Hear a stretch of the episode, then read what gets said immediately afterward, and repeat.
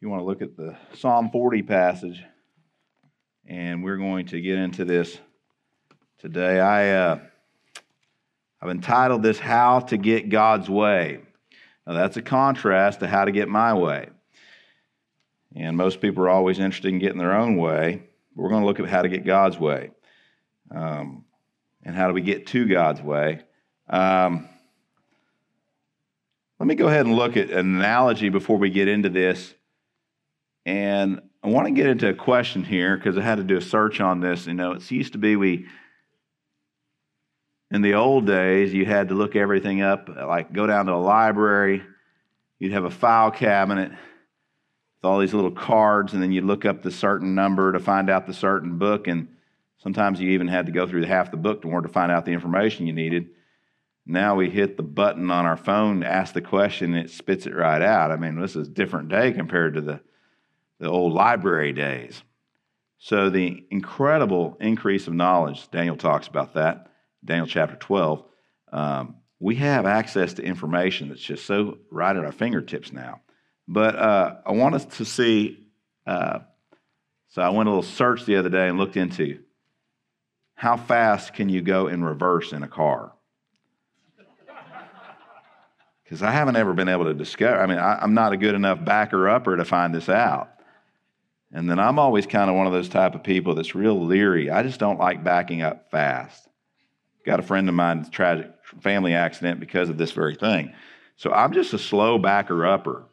And uh, until I know the path is clear, I'm even slow at taking off. Uh, and I'm even slow at changing lanes. These guys that change lanes real fast very scary boom, boom, boom. And that's just like your heart just is starts sinking watching it, you know. But backing up as far as how fast can you go? And I guess for some reason in my little non-mechanical brain, I thought that you could just go as fast backwards as you can forwards, but it's not true. You can't. And uh, so I started looking into it, and some of the higher amount of miles per hour you can go backwards is like 35. That's really pushing it.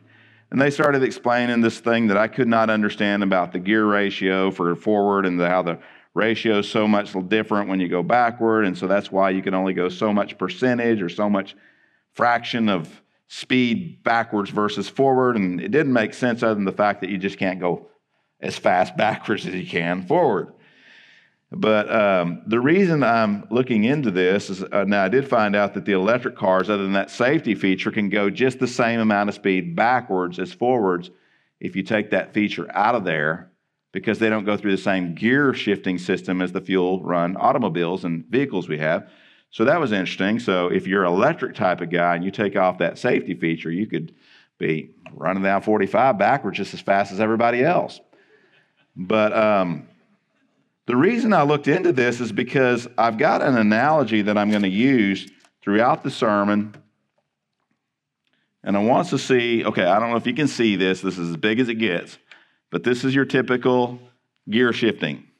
You got park, and you got reverse, you got neutral, and you got drive, and you got the extra drive options too. Sometimes it's D1, D2, D3, or this is your this is not your stick shift, obviously. This is your standard, pretty much most cars are operating this way. Even truck drivers now. I mean, my dad was a truck driver. He had to go through 18 gears at that thing.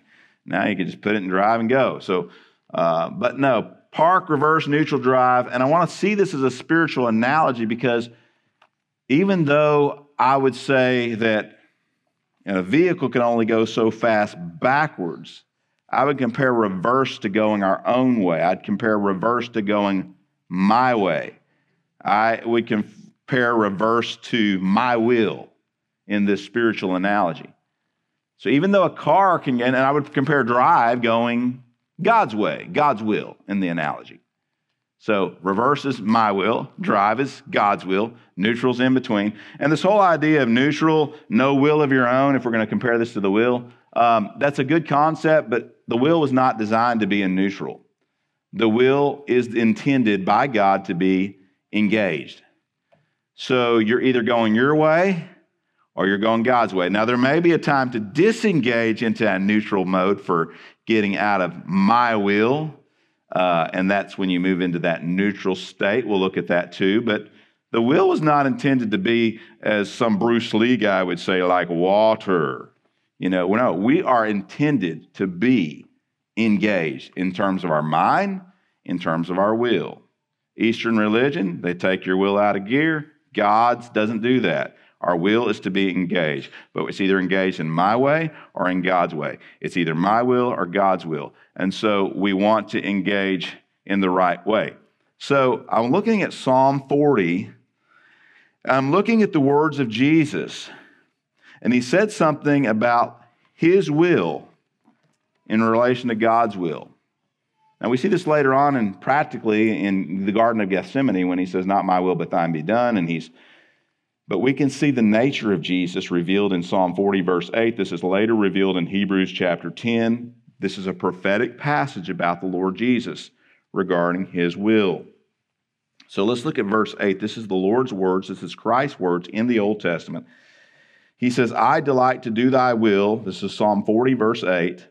I delight to do thy will, O my God, yea, thy law is within my heart. I'm only, only going to look at two, two points of this message today.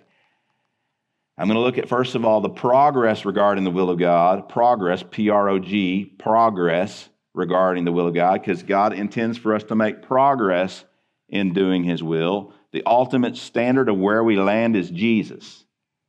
Jesus delighted in the Father's will. And that's the standard we go for. Jesus is our standard for our mind. We, have, we, we go for the mind of Christ. We have the mind of Christ, but He's the standard for our thinking as Jesus, and as far as having our minds one with His mind. Jesus is the standard of our hearts. We're to be one heart with the Lord Jesus, and Jesus is the standard for the will. We're to have the will of the Lord where we only want the Father's will. So it's a that's the goal. But I'm going to look at a progress to getting there, to that I delight to do your will. And we uh, have to go through a progress of the work of the Holy Spirit to get toward that place of delighting in the will of God. Second thing we're going to look at is the process progress and process. The process of how God gets us there. And we're going to look into a New Testament passage. And that's one of the things that's. Uh, they didn't teach me this in expository preaching. They, they, they kind of taught that you were supposed to take it all from one passage, but the Word of God works together. So sometimes you'll see a passage and you'll say, well, it doesn't give me the answer to that. That's why it's all one book. You find the answer sometimes in other passages. So we're going to look at the process from another passage. But there is indeed a divine uh, process in getting us to the place of wanting what God wants, being fully engaged in the direction of His will. When it comes to self will, self will doesn't require any learning. When it comes to self will, you don't have to have a manual on it. You don't have to have a book of instructions. We really don't have to learn the how to's of getting our own way. It's very, very natural. From the time we're itty bitty, we go through a plethora of taxes, tactics in attempting to get our own way. Watch it with children, it's amazing. Uh, in fact, if this message were titled How to Get My Own Way, we wouldn't even have to take any time for instruction. Uh, just let the old flesh run its course and instinctively uh, getting our own way, wanting to get our own way would come very natural. But uh, you watch this. I had a child uh, walk through a little Walmart section. He was, I mean, he was barely three years old. And I think we kind of knew we just didn't ask for anything you wanted when you walk through a store.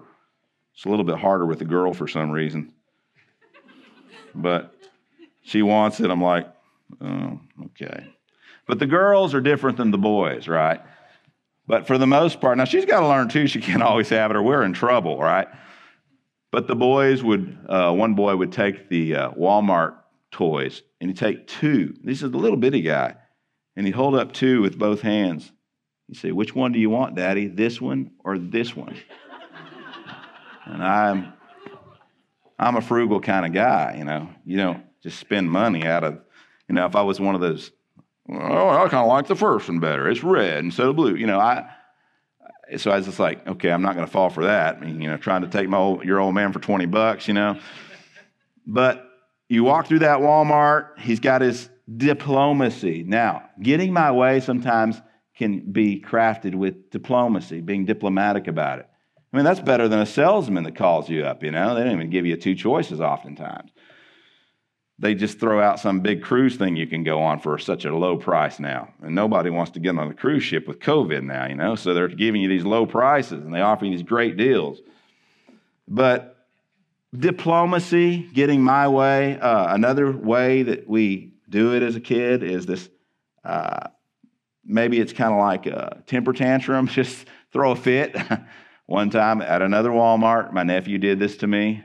We were in a toy section. I did tell him in this case I would get him a small toy, and we we went to get a toy, and he starts wanting this incredible toy that I couldn't afford, and I think he was used to being able to play mom and dad against each other, and it was just really good. He was good at it, but he he but his ultimate thing, if he went through all the different steps to getting his way, if the last the final one was the temper tantrum, and he knew that he could embarrass me or try to embarrass me in the Walmart, so he throws a fit and he starts screaming. He's ready to start falling on the floor, you know. And I picked him up and I got my I whispered in his ear and I said, "If you don't stop. I'm going to take you into that bathroom and beat your bottom. Okay, so that's like, and then all of a sudden he's like, he wasn't expecting that, right? Nobody ever called his bluff. And then he calms down and he'll take the little toy, right? He's not going to take the big toy. Temper tantrum. Okay, now I know that's not the normal thing. You're not proud of doing that, but you have to, you know, there's temper tantrum. But see, what I've noticed about our, us as kids is sometimes we don't get the lesson, so we take this into adulthood. So we still try to get our way, but we use it a lot more tact, tactfully, a lot more skillfully in our adulthood. But the, prom- the primary problem is still there it's self will. We want our way. And that's the reason why God always strive with mankind. Because God had to deal with the people who had this thing about wanting their way so bad, and there's no peace when our will is in collision with God's will. That's the whole problem at the Tower of Babel. That's why confusion came. It was a group of people who corporately, by the way, unity is a good thing if your unity is related to God, right? You want to be unified with God. But a unity would just to be, you know, go along to get along, that's, that's the Tower of Babel. They all got together. They had one speech, one language. They were all unified, but they weren't unified with God. They're unified with each other. So unity can only go so far. Unity starts vertically with God. Unity horizontally, it don't do no good. Because if it displeases God, it doesn't matter what you're unified about. So they're all unified. And they had one will, but they had one self will together. And that's kind of dangerous, very dangerous. So you get into all these different aspects of the will. There's park, there's, there's reverse, there's neutral, there's drive. I want to talk about the whole idea of getting to God's way, into that drive position of, of going forward with God. Uh, the Bible actually refers to the nature of self will in that reverse mode I've talked about as iniquity. Iniquity. While sin involves the fruit of our own corrupt, sinful hearts, iniquity deals with the root. It's more the root of the, the problem is that the fact that we want our way. The reason sin is uh, the reason we sin is because of our rebellious nature of iniquity and wanting our way. Isaiah 53 6 describes it this way, and I believe this is one of the beautiful practical applications of how we see iniquity really revealed, it says, All we like sheep have gone astray. We have turned every man to his own way, and the Lord has laid on him the iniquity of us all. See the connection between going our way versus iniquity? The Lord has laid on him all of our iniquities. So we're all like sheep. We've all gone astray. We've turned every man to his own way, and that iniquity was all that iniquity, all that self will stuff, all that desire to go our own way was laid on the Lord Jesus Christ. So, iniquities, and by the way, in Scripture are related to lawlessness. That is, we disregard the law, set up our own laws, we start living by, and that's a different kind of thing altogether. Uh, you can start feeling good about yourself when you have your own laws, your own laws you live by. Uh, it makes you feel righteous. You do these certain things, and that's iniquity because it seems like we can feel righteous about ourselves, but if it's our own will, not God's will, it's iniquity. Uh, stubbornly uh, doing our own thing. Stubbornness is also connected to iniquity. Uh, stubbornly not keeping the law. Um, you have transgressing that sin, just you know, crossing the line. But iniquity is kind of like just ignoring the line altogether. I'll come up with my own line. Iniquity is basically my own lines, my own rules.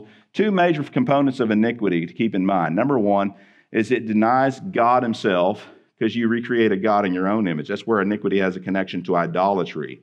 That's why when you get to Exodus 20, uh, 20 verse 5, and he starts talking about the graven image issue, he says, Don't make yourselves any graven images. Don't bow yourself down to these things.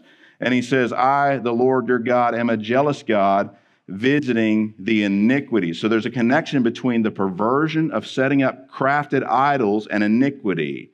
Because perversion and iniquity goes hand in hand. Idolatry and iniquity goes hand in hand. They both work together because there's two aspects of iniquity. It recreates a God in your own image, it perverts God, but it also recreates or redefines his word. And we see that going around all around society today. People are redefining God and people are redefining his word. They're coming up with their own word. They're coming up with their own conclusions. They're coming up with their own righteousness. They're coming up with, well, and it goes back to Genesis chapter 3. Did not God, did God say? It's, it's questioning and reinterpreting and reapplying and redefining the word of God. And when you get a different word, you're going to have a different God. You can't know the word, the written word. You can't know the living word if you don't know the written word. But if you redefine the written word, you're not going to know the living word. You're not going to know the Lord. So iniquity is when we redefine God's word and we redefine his person. And we have all these different ways that we get or try to get our own way. Um, it's diplomacy. It can sometimes be self pity. I got another child. He's the cutest thing in the world. When he doesn't want his way, he just kind of starts. He starts burying his head down. I'm like, why? That one's a little harder than the which one do you want, this one or this one? But I'm like, just stop doing that, you know? But they they want their own way, so they got all these different ways of trying to get their own way. Um, it's a biblical fact that we're all, we've all inherited a nature of iniquity. It's a biblical fact that each and every human father passes down this plaguing problem of iniquity up to two to three generations. That's Exodus 25. And the only way to not be plagued with the self willed problem of iniquity is to not have a human heritage. Okay, you just got it. It comes with Adam, it's innately derived from Adam. Uh, he was he was the father of iniquity. And then we his sons. He said, well, you know, Cain, Abel, Abel, he wasn't as bad as Cain. No, he had his, Abel had his iniquity. That's why he's making a sacrifice. Seth had his iniquity. It's just that Cain didn't deal with his iniquity the same way. It's that we have to deal with it the right way. So, but it's a biblical fact. We all have it. And the only one who ever lived exempt from this problem of iniquity was the Son of God because his bloodline was different than the sons of Adam if you will, Jesus' bloodline was the only one that was stubborn free. And that's why Jesus had such an amazing relationship to the Father. It didn't mean he didn't have his will, but he was stubborn free. And that's why some of us can't really have that oneness in our marriage because as long as that iniquity stuff is going on, that stubborn stuff is going on, if you have to live near with someone who always has to have their way, you cannot have really any deep level of intimacy with that type of person. And that's why there was perfect intimacy between the Father and the Son, because his will was engaged 100% with the Father's will. He didn't do his own thing, he didn't want his own thing. Something about this. His bloodline was stubborn free, Jesus' bloodline was self will free. Jesus' bloodline was iniquity free. And the passage we're looking at here is this words of Jesus I delight to do thy will. Your law is in my heart. Psalm 40, verse 8. Again, there's two things I want us to see. I delight to do thy will. There is a progress regarding the will of God. This is getting to the place of the Son, where God's will becomes a delight. And then we'll see the process, the process regarding, you know, how God changes us to become one with his will. But this is when God uh, takes us from self will, iniquity, towards his will, and that's obedience. But I want us to see that Jesus' will, being one with the Father, was described as a delight. We must realize there are phases. I'm going to get into five specifically phases in this progress toward the final place of God's will becoming a delight. For Jesus, because he had no iniquity, he always operated in a perfect state of being one with God and delighting in the Father's will. So here's the first step, first, if you will, phase in terms of our will. And I'm going to use five D words. The first one is a, and this is all under the first point of the sermon, a progress regarding the will of God. First point is progress. Second point is a, is a process regarding the will of God. So if you want a, if you want an outline, first point is a progress regarding the will of God. A progress. And there is the goal of getting to the I delight to do your will. The progress. The will of God involves a divine progression as God takes us toward his will becoming a delight. We go from the will of God being, and here's the five D's, a death. It's a dead thing. The will of God, if we start off, we're just dead to the will of God. It's a death. Two, uh, sometimes a drudgery. The will of God can be a drudgery. Number three, the will of God can be a discipline, and you can even add to that a duty. That's the third thing. go from a death to a drudgery to a discipline. Fourth, the will of God can be a devotion, it can become a devotion. And then, fifth and finally, is the Lord's divine grace in time starts working in such a way where it makes the will, of His will, an absolute delight. And that's the goal. That's where we want to go. That's where we want to get to. Is the will of God is to be a delight. Let's start with the first one. The, the, the lost, number one, the lost stage of death. The lost stage of death. I say the lost stage because the lost person is dead to the will of God. If you're an unbeliever, if you've not been saved, if you've not been born again, you're going to be dead to the will of God. You have no desire for the will of God. Regarding the first stage of death, the, the reason the will of God would be a death is related to the fact that a lost person without the Spirit of God is dead regarding everything to do with God, including His will. So you say to a lost man, Do you want to go witness? Well, obviously, let's witness to you first, but no, I don't want to go witness. He doesn't have any desire for the things of the will of God because he's dead to God altogether, especially his will. It would be something, it's not like you can say, Well, on the taste bud palate, it's not necessarily sweet for the lost person. It's not, maybe it's sour. No, it's not even sour. To the lost man, the will of God has no flavor, there's no taste. Their taste buds are spiritually dead to the will of God. So his taste buds are dead to any kind of flavor regarding the will of God because he's altogether dead. That's why we're told, and you who are dead in sins and trespasses, right? He's quickened. That's what happens when you're born again. You're made alive in Christ. The lost stage of death is the first stage. That's where all of us are at, at without Christ. Number two, the bitter stage of drudgery. Now, I'm going to move through the palate here. I'm going to move through the tongue here. The bitter stage of drudgery. Now, this isn't for all the time, but regarding the second stage of drudgery, this would be the case of the believer who's not going forward toward God, but in reverse. That is, the backslidden believer has tasted God's forgiveness, but because they've stopped moving toward God, their will entails a bitter taste. For the backslider, the will of God is a drudgery. If you're not going forward toward God and you're going in reverse as a backslider, the will of God is going to be a drudgery. You're not going to have any desire to be in the Word of God.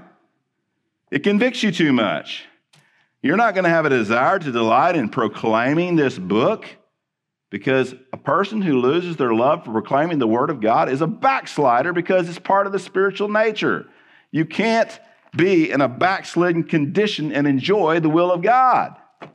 So that's the nature of drudgery, is the bitter stage of drudgery is related to the backslider. Now, number three, this is a progress. God starts working he starts moving, he starts doing things in our lives. But this would be called number three the bland stage of discipline, the bland stage of duty.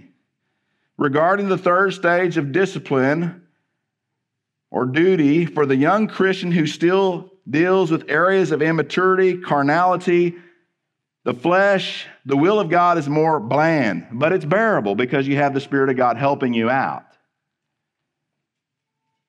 It's, it's, it's part of, you know, like a young Christian has to go through a stage where the things of God in relation to his will are bland.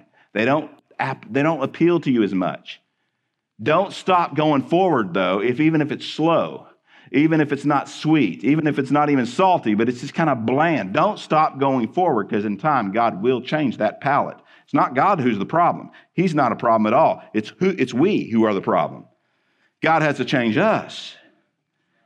So, that bland stage of discipline, regarding the third stage of discipline for the young Christian who still deals with areas of immaturity and carnality, God's will is more bland.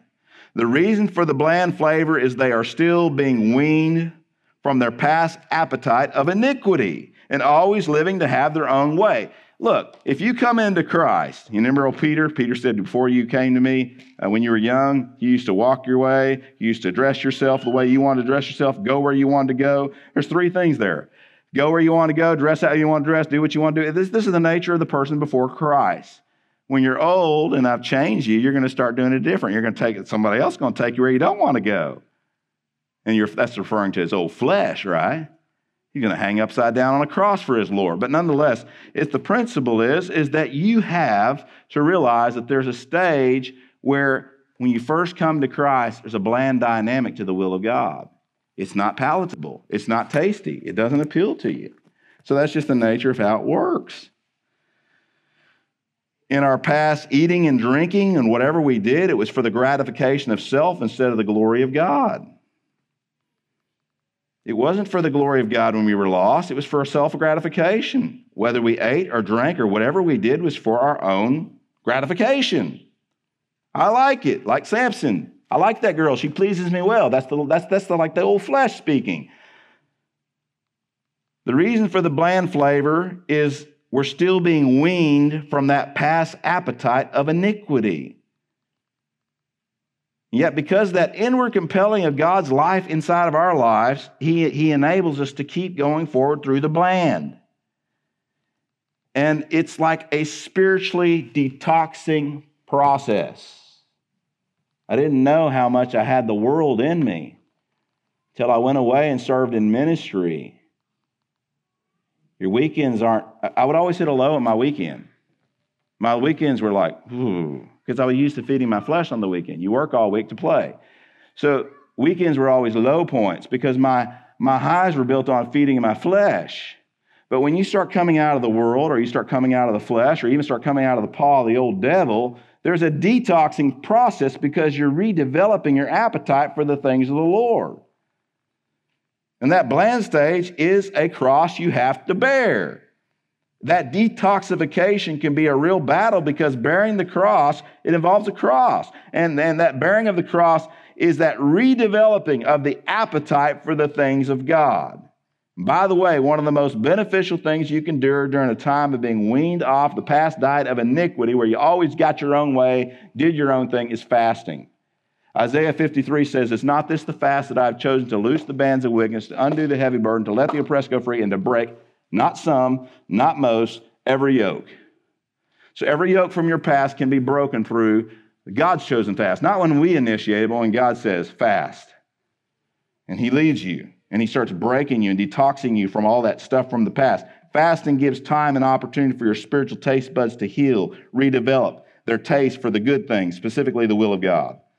And at this stage, for the believer who is spiritually immature, they will find the will of God to be a discipline based on more duties. There's commitments more involved at this stage. It's like at that stage, you sometimes have to take your hands and your feet and tie them to the four horns of the altar and let the fire burn. And those commitments and those disciplines and those duties are intended to keep you from getting up whenever your flesh wants to crawl right off that altar. That's the stage. It's the bland stage of discipline. At this stage, for the believer who's spiritually immature, they will find the will of God to be a discipline based on duties, based on commitments, based on various disciplines like fasting, which are good things. This stage, and that doesn't mean you don't fast later on either. This stage does indeed involve a sober season of being spiritually stretched. While God's will, God's will being is bearable It is indeed a season of being bland. By the way, let me also say uh, you have a part in this process. You don't have to stay in this season so, so, so long, and neither do I. If you're going to come out of the bondage of the cycle of iniquity, you have a part in this. You can spend, it's how you spend your time, it's how you spend your priorities, it's what you engage your mind with. It's all of these things can play a part in coming out of living a life of your own will versus developing an appetite for the will of God. And we can get into some of that when we get into the process. But as we take small measures of obedience, even small measures, and how we spend time with Him and how we use our time and what we give our minds to and our ears to, and how, how we, we will come out of that cycle of iniquity into more fervent love for God. Because iniquity shall abound, the love of many waxes cold. Because that's why it's not God who's the problem, it's our love problem. It's a problem with our love. And God has to change our heart. God has to change our will. But as He changes, we start loving Him. That self love starts dropping off. You start shredding the self love, and we start desiring the will of God. And so, progressively, he, you start wanting what He wants. You begin enduring the bland and giving, and even enduring sour seasons, and that's part of the progression. Now, number four, this is the salty stage of devotion. We're not quite there at I delight to do your will, but we are at the salty stage of devotion. Regarding the fourth stage of devotion for the Christian, in time, God's will becomes flavorful. Like salt to the spiritual palate, it becomes flavorful. At this stage, the word and prayer may not be like honey, but it's something that does appeal to your growing soul. And for the growing Christian, the growing Christian who's becoming mature, the will of God is a stage of devotion. It's a stage of it being palatable, salty, if you will. You're getting back a little bit deeper into the tongue. It's getting, it's not, it's not God that's the problem. No, He's perfect. It's we who are the problem, but He's changing us. That's when you get in that devotion stage, where the growing Christian, the will of God does go from a need to to a start wanting to do this. It involves devotion. You like it. Now, you're not going to just like, oh, yeah, this is the greatest thing in the world. But now we're getting to number five. This would be the sweet stage, the sweet stage of delight. And there's different areas of the will of God that we grow toward a sweet aspect of the will of God. So, regarding the fifth stage of delight, for the Christ like believer, see, again, the stages is where we are. It's where we are. That's why at different stages you can have different people come into you after a sermon and say, I got this, and the other person says, I got that, because they're all different stages. That's the way the work, of the Spirit takes place. But the sweet stage of delight, regarding this fifth and final place, the sweet stage of delight. Folks, there is a rest for the people of God. For he that has entered into his rest has ceased from his own works as God did from his. You, start, you, don't, you don't fight anymore. You don't fight. I just took my kids fishing this week, watching that worm wiggle as it goes into that, that little hook, right? But the sweet stays of delight. And that's to the Christ like believer. The growing believer is salty, but the Christ like believer, it becomes sweet. The will of God has become sweet from being broken like their shepherd. The contrite sheep can say with the hymn writer, Whatever, whatever, whatever my lot, Thou hast taught me to say, It is well, it is well with my soul. And because they've allowed a constant breaking from getting their own way and even wanting their own way, they've been broken of that. Like their Lord, they can say of their relationship to God, I delight to do thy will. Your law is within my heart. Your law is within my heart. And we can see that this is possible on this side of eternity, even with our old, ugly, disgusting flesh that we have to deal with every single day. The will of God can become a delight, I promise you, based on the authority of the Word of God. Now, number two, and that's the progress. Now we're looking at the process, a process regarding the will of God. And this, what I'm going to say, I'm going to give you three points to this. I'm going to use this analogy that I started off with that the the, the little gear shift thing so you can kind of get a picture of this. But let's go to James chapter 4, and we're going to eventually land in James 4.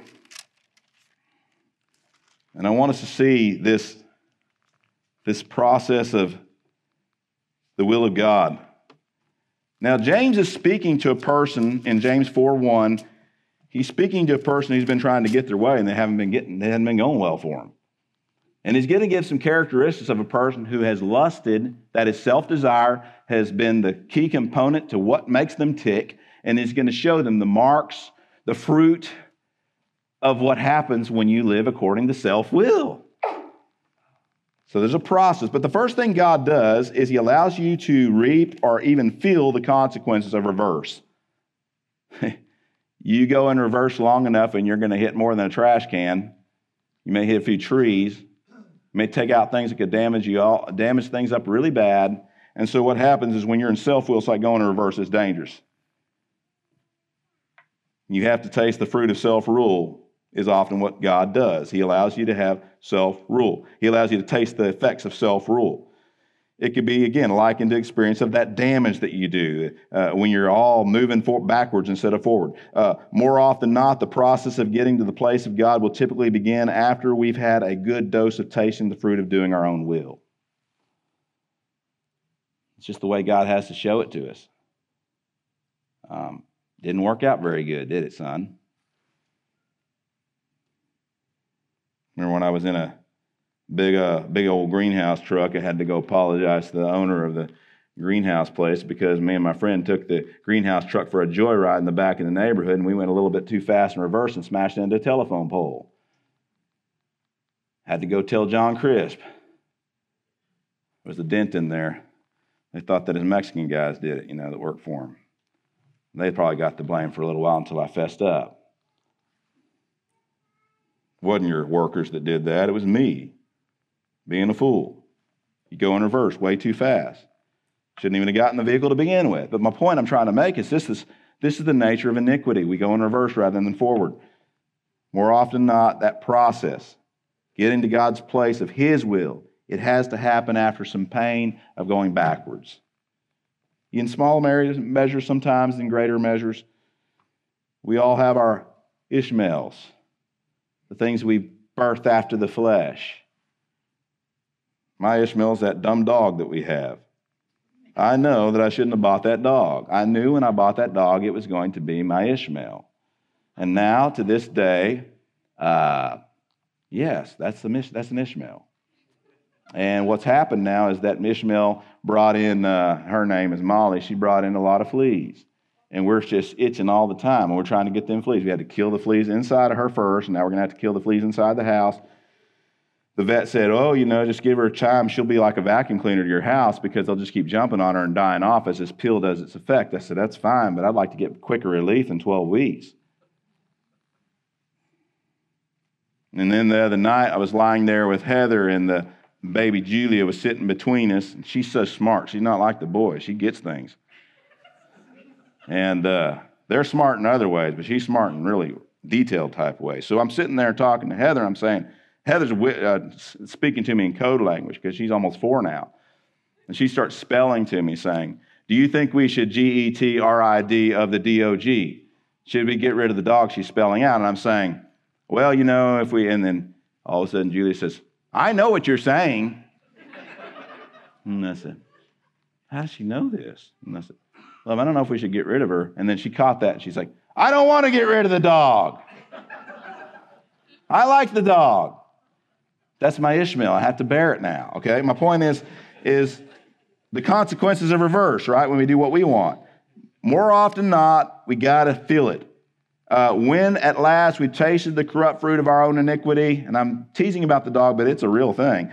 But um, but we taste the fruit of our iniquity. It reaps this awful sense of regret. And then, like Sarah, when something after the flesh is conceived, we cry that bitter cry, saying, my wrong be upon thee. I should have never done this.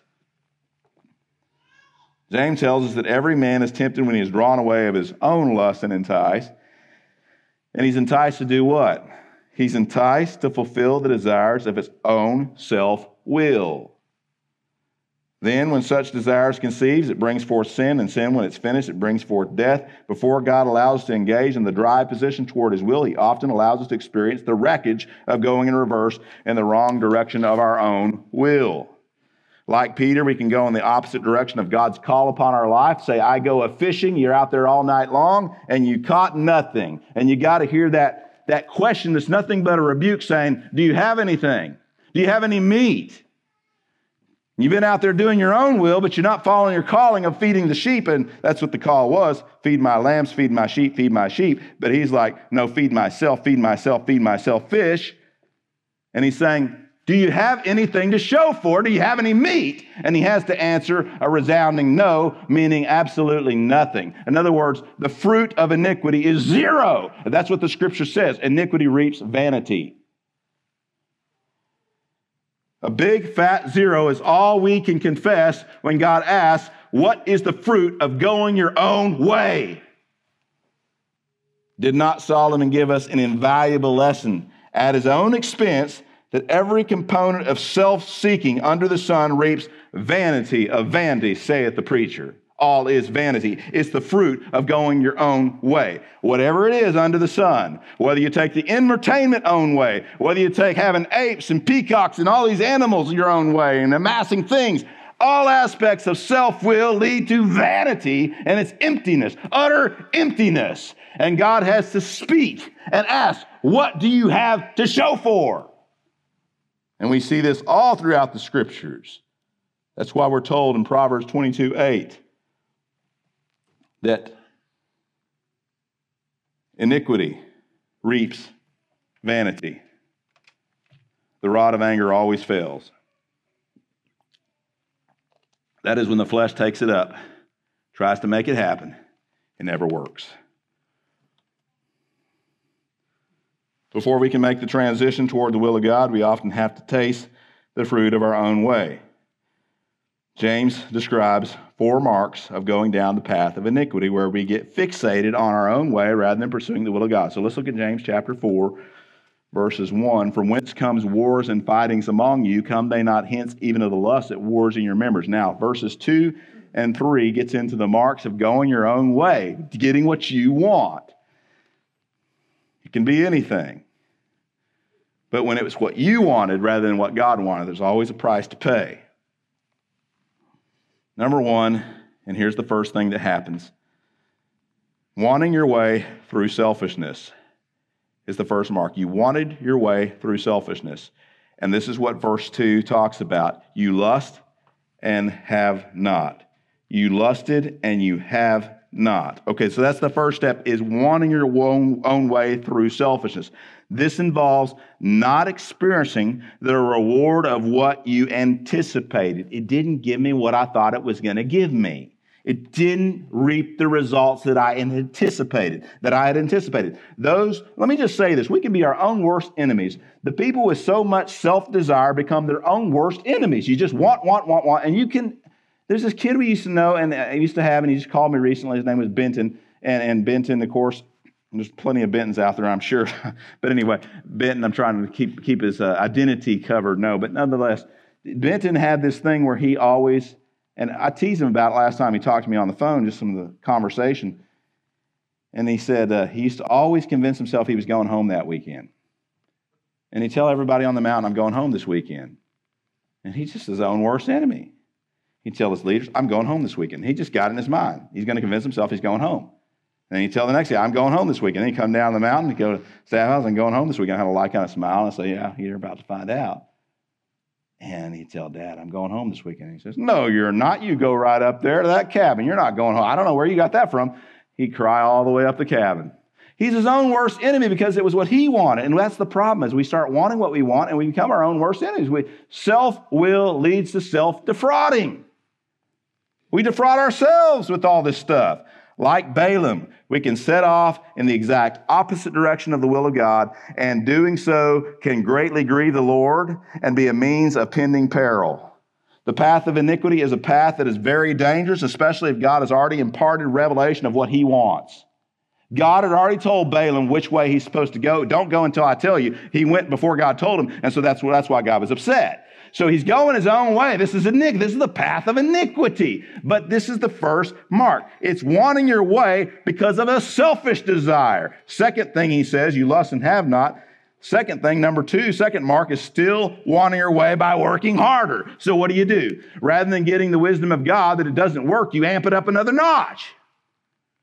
You still want your way by working even harder. And that's what we're told in verse 2, the second part. It says, After you lust and have not, you kill. That is, you make these sacrifices and desire to have and cannot obtain.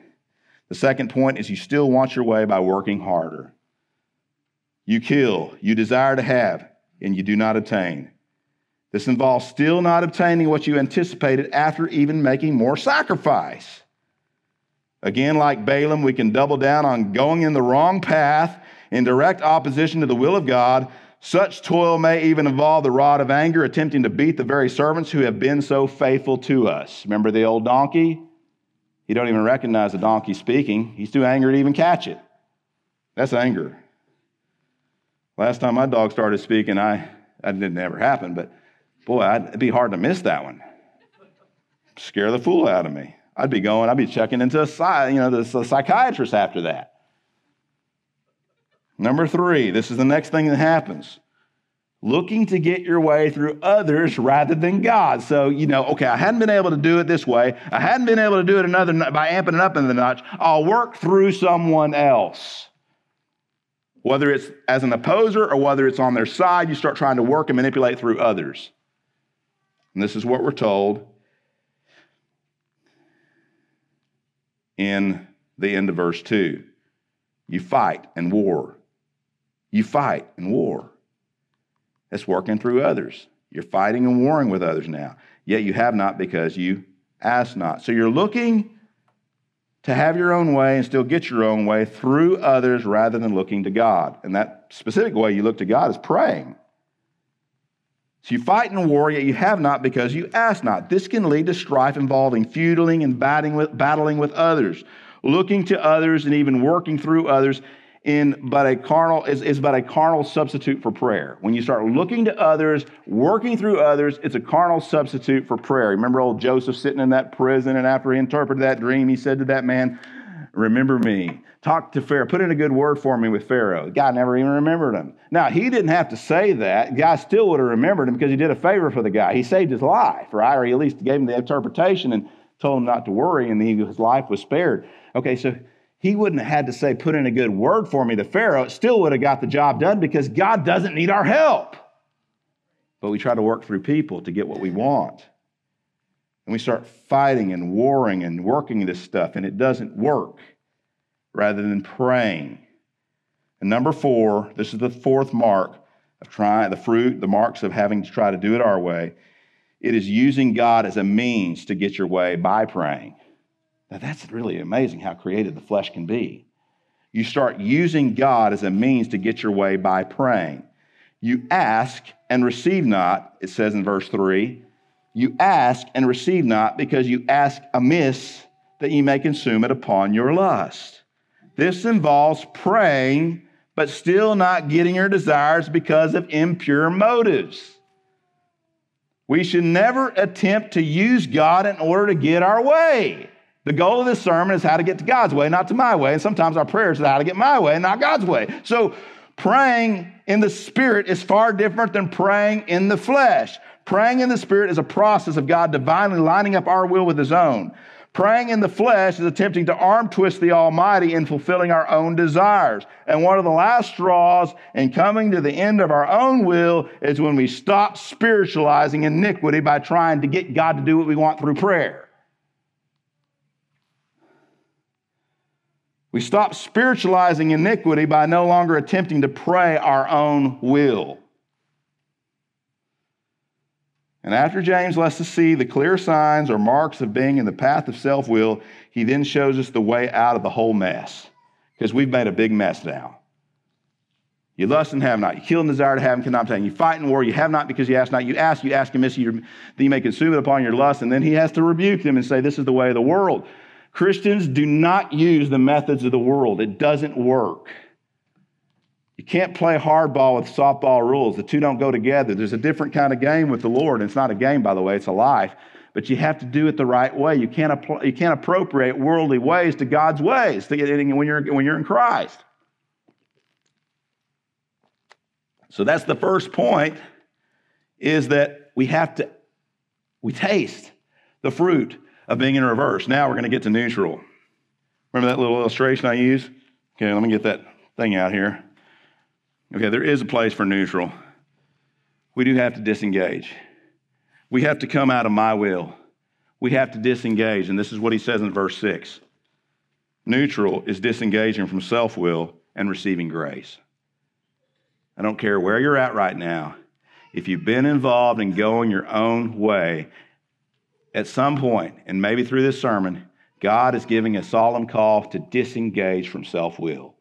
Disengage from trying to do things your way. Get disengaged from doing my way and get out of that. It's not going to work. It's only going to reap more vanity. Neutral is disengaging from self will and receiving grace. It's as if he says, Put your will in neutral and take this one gift that will no doubt deliver you from the whole mess. And that one gift that works every time is grace. James 4 6, but he gives more grace. While the will was never intended to stay in neutral, but to be engaged in doing the will of God, when coming out of self will and all of its dreadful consequence, there's a need to sometimes disengage. There's a need to disengage. And that's a serious place to be if you stay in reverse when God says disengage. When God lets us feel the effects of our own messes, it's a time to disengage from the wrong direction and receive some grace. I can't get this job thing to work out, you say at my workplace. And here's the what, what you're actually saying. You add this in your heart. You don't say this in your mouth, but you say this in your heart. I can't get this job thing to work out my way. I can't get this marriage thing to work out, and we say in our hearts, my way. I can't get this relationship issue resolved my way. That's the whole problem that got you in the mess. It's my way. I can't get this ministry thing to work out my way. I can't get this parenting thing, grandparenting thing, scheduling thing, singleness thing, not getting married thing to work out my way. Whatever it is, we're going our own way and it reaps vanity. For that matter, we can even say, I can't get the Christian life to work my way. And therein lies the problem. It becomes all about getting my way in all of our pursuits rather than getting God's way.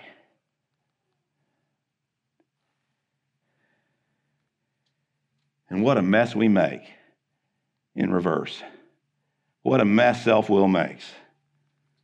I think of Paul's words, and it's a question to the Galatian believers when they were going all about it the wrong way because they were doing it their way. Have you suffered so many things in vain if it be yet in vain? In essence, what he's saying, in all you're going about it your way, have you suffered it all for nothing? And was it all for nothing? Because, see, that's the problem. All that you're doing can actually be for nothing if it's only your way. The question, when applied in specific areas of life, but this question that, that when, it, when you take this question that Paul asked the Galatians, have you suffered so many things in vain if it be yet in vain? When you take that question and you appropriate that question the right way, it can be like a eureka moment in your in when you're engaged in the wrong way. I mean, you've seen it, you felt it, you know it, it's not working, and that question comes and it's like eureka, huh? I've been going my own way. I'm the problem. Eureka, it's me.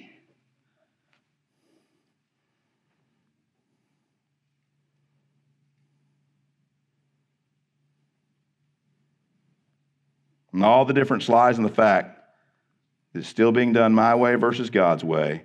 Old Major Ian Thomas writes about his way of evangelism. It didn't work. then he started doing it God's way. His ministry, his evangelism, all started beginning. Paris Reidhead talks about his missions, his way, going there for his purposes, but that wasn't for God. God asked him, when you preached and when you taught and when you shared and when you did what you did, was it for me? That's what he asked about their fasting. When you fasted, was it for me? That's the problem. It's always got to go back to his way, and then that resolves everything. This is basic stuff. Even Peter with fishing, going about it his way, versus cast your net on the right side of the ship and you will find. And did he ever find? 153 fat fish couldn't be pulled into the boat. Okay? His way is so much better. I mean, you got Moses over here. He's going to take out one Egyptian at a time. One Egyptian, that's Moses' way. He thought that by his hand he could deliver them. Well, that's going to take a long time. God can wipe out a whole nation. His way is a lot better than our way. I'm going to go to the third point of this process, and we're going from A to B to C. We're going to the drive. Now we're going into His will. All right. So you go. It's, it's, it's, it's first He's got to let us feel the effects of reverse my will. Then He puts in neutral. Receive some grace. Confronts you with this issue. Then drive in order to get ready to go forward. Number three, drive or C, if you want to call it outline. Drive is moving forward in the will of God. First thing I want to say, and I'm just going to make three points be under God from here on out. Be under God. And that's what we're told in James 4 6. He gives more grace, wherefore he says, God resists the proud, but gives what? Grace to the what? Humble. Humility. Start really operating in humility. Presumption was the basis for going the path of self will, and if you're going to go to the path of God's will, it's going to require some humility but also submission. Be under God through humility, but also be under God with submission. Submit to God, therefore. Resist the devil, and he will flee from you. Because the devil also gets some ground when you go your own way. You may have to get him off your sleeve. Submit to God. Resist the devil, and he will flee from you. So, the first thing I'd say in the C place, in the drive position, moving forward in the will of God, is be under God. Number two, get right with God. And I, it's not said in the actual text, but it's, it's definitely implied. The Word is the basis for getting right with God. That is, get the Word. The Word, be sanctified. Get right with God. Now, let me, I just, I just passed up one. I'm so sorry. Number one is be under God. Number two, I'm going to even give you another one. This is found in 4 8. Be close to God. If you're going to go forward, don't go forward in independent mode anymore. And that's what we're told in James 4 8. And don't just be under God, be close to God. Draw nigh to God, and He'll draw nigh to you. You start moving toward Him. I mean, that's the beauty of going forward with the Lord. He's right there with you. That's what that's beautiful promise we just found out last time we looked at the Great Commission. I'm with you always, even to the end of the world. Now we know He's with us always, but we have to recognize that. But we have to draw nigh. Draw nigh to God and He will draw nigh to you. You don't stop. You don't, you don't go forward in independent mode, solo mio anymore. You get close to God and you say, Oh Lord, I don't want to be anywhere far from you at all. I want to hear you. I want to feel you. I want to know you're just right there. Draw nigh and He'll draw nigh to you. So not only be under God, be close to God. And third, that's where I was going to go get right with God. The word is implied. Renew your mind with the washing of the water of the word. It cleanses our hands, it purifies our hearts. It cleanses our hands as sinners, and it purifies our hearts as double minded. And finally, and this is probably about as most important of all, repentance. The basis for really excelling in the will of God is repentance. That's why when he says, Be afflicted and mourn and weep, let your laughter be turned in the mourning, your joy to heaviness, humble yourself in the sight of the Lord. One word that summarizes all that is repentance repentance. So the basis for Psalm 48, moving to in delight. I delight to do thy will. There's a progress, but there's a process. Let me give you some questions in closing. What direction are you really going today, folks? Regarding the progress, regarding the will of God, is the will of God something that you're alive to? If you're not alive to the will of God, chances are you're not saved. You may be lost if you don't have any, just dead altogether the will of God. Has the will of God become a drudgery to you? If so, you may be in a backslidden condition.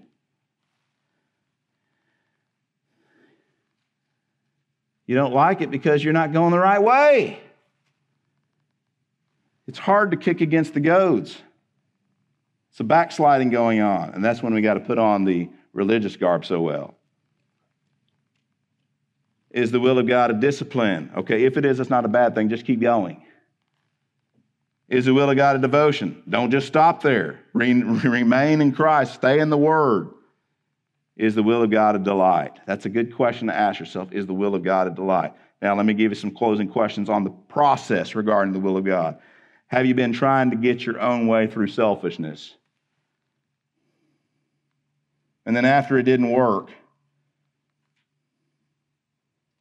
have you stopped doing your own will or only are you are or are you only trying but harder?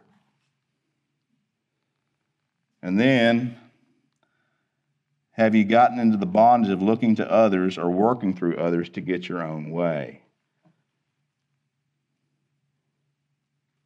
Or now let's get into the fake spiritual stuff.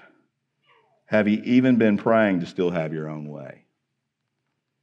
And if you've answered yes to any of these questions, it's time to take the wheel out of gear towards self, receive more grace, because He's giving you an opportunity. Move into the will of God. Are you willing to get back under God? Are you willing to draw near to God? Are you willing to get right with God? So today we're talking about how to not get our own way. We know that all too well. It's never accomplished much good. It's never accomplished anything good. I'm talking about how to get God's way. And I hope when we leave here today that we're not engaged in our own will anymore. We leave out of here engaged in the will of God. I delight to do your will.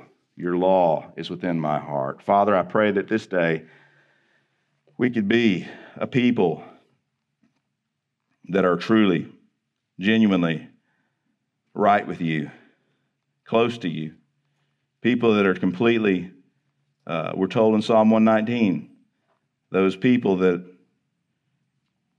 do no iniquity, they keep your commandments, they delight in your ways, not in our own ways. We want to delight in you. Help us to stop going our own way if we've done so. May your grace break us down and show us these areas of iniquity, that we would be a people that would not be about our own will anymore, that we could say with the Lord Jesus Christ, I delight to do your will because your law is within my heart. And I pray these things in your holy name. Amen.